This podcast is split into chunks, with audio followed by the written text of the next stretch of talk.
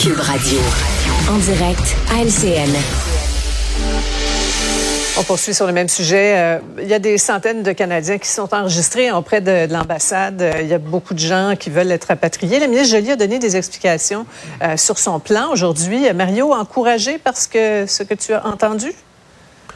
Ben oui, dans le sens que il y a un plan d'ici la fin de semaine, on va avoir des avions pour rapatrier, ce qui n'est pas un automatisme. Tant qu'il y a des vols commerciaux à proximité, techniquement, c'est un dernier dernier recours, l'envoyer les, les avions de l'armée. Ils sont tous annulés, hein? Ils sont tous annulés.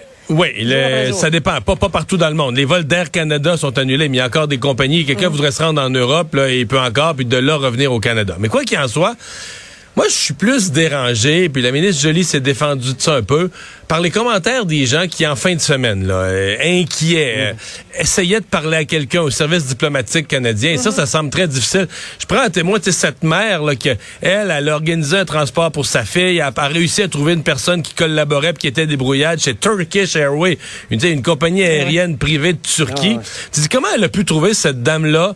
Réconfort, efficacité dans une compagnie privée aérienne de Turquie? Mais pas auprès des services diplomatiques canadiens qu'on paye avec nos taxes pour être actif dans des cas d'urgence comme ça, là. Ouais, Paul, as-tu une réponse? ben, je, je veux pas dans un, je veux pas défendre les, services consulaires canadiens, mais il faut comprendre comment ça fonctionne. Le Canada n'a mm. pas des immenses ambassades comme les États-Unis.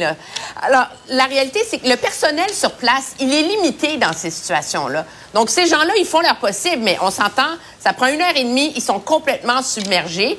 Et le centre d'appel ici à mm-hmm. Ottawa a du personnel sur place tout le temps, mais dans ces crises-là, ben, on fait rentrer des gens du mm. bureau qui ont d'autres jobs dans la vie. Et donc ça, ça prend toujours du temps à se mettre en place. Ça prend du temps à mettre en place le fait que l'ambassade euh, d'Égypte et, et, mm. d'ailleurs va venir en renfort. Et je pense que c'est ce qui explique que dans les premiers 48 heures, particulièrement, c'est toujours C'est laborieux. ouais, mais euh, excuse-moi, Emmanuel, mais c'est. changer les façons de faire. Oui, mais c'est un peu l'histoire du pompier. C'est un peu l'histoire du pompier que le tuyau est pété le jour qu'il y a un feu, là, tu sais.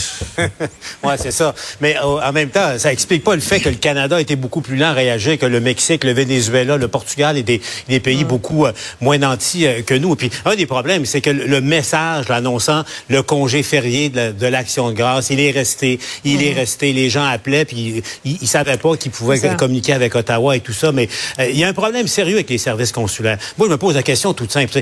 Coudon, une ambassade, ça sert à quoi, sinon qu'à venir en aide à ses citoyens en situation de crise? Je la pose la question, j'ai pas de réponse. Ouais. En tout cas, ça, semble être utile euh, une fois qu'il n'y a, plus de vol, parce que tant qu'il y a possibilité de se débrouiller hein, avec les moyens du bord, eh l'ambassade n'est clairement pas là. Euh, je vais vous entendre sur la, la, désinformation, parce que c'est aussi un autre aspect de, la guerre Hein, qui est vraiment très, très important. On dit souvent, la première victime de la guerre, c'est la vérité. on pourrait ajouter que l'autre bourreau, euh, c'est les réseaux sociaux. Des rumeurs, des fausses vidéos, des demi-vérités. Euh, il y en a partout. Et de la part des, deux camps, d'ailleurs, euh, Emmanuel.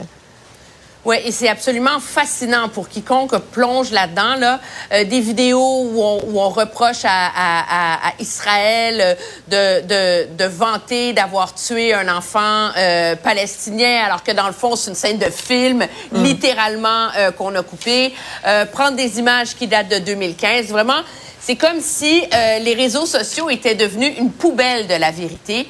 Et ça, c'est sûr mm. que c'est une arme très, très, très puissante parce que ça vient conforter, je pense, les gens les plus radicalisés ou les gens qui ont les opinions les plus campées dans ce mhm. débat-là, qui animent beaucoup les passions, euh, dans leur certitude.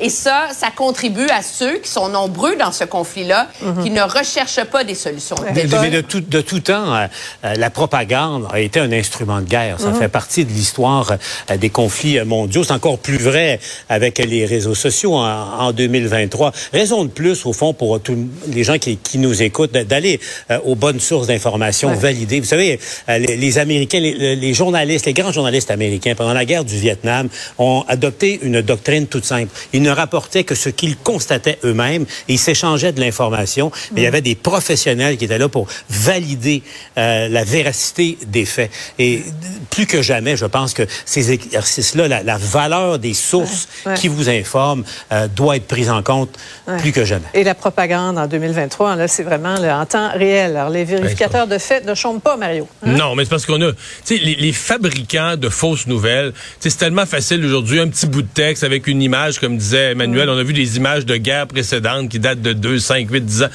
sais, tu ben fais un petit montage. Avec l'intelligence artificielle, tu peux même fabriquer une voix. Alors, les gens, sincèrement, les gens doivent devenir beaucoup plus méfiants. C'est pas parce que tu le vois sur Internet que c'est vrai. C'est un avertissement à tous. Là. Mm. Oui, elle est à la source, les médias sérieux, hein, qui ont toute leur importance dans des moments comme ceux-là. Merci beaucoup à vous trois. À demain. Au revoir. Au revoir. Au revoir. Autrement dit, Cube Radio. Ah voilà, c'est ce qui complète cette émission du jour. Merci d'avoir été des nôtres. On se donne rendez-vous demain 15h30.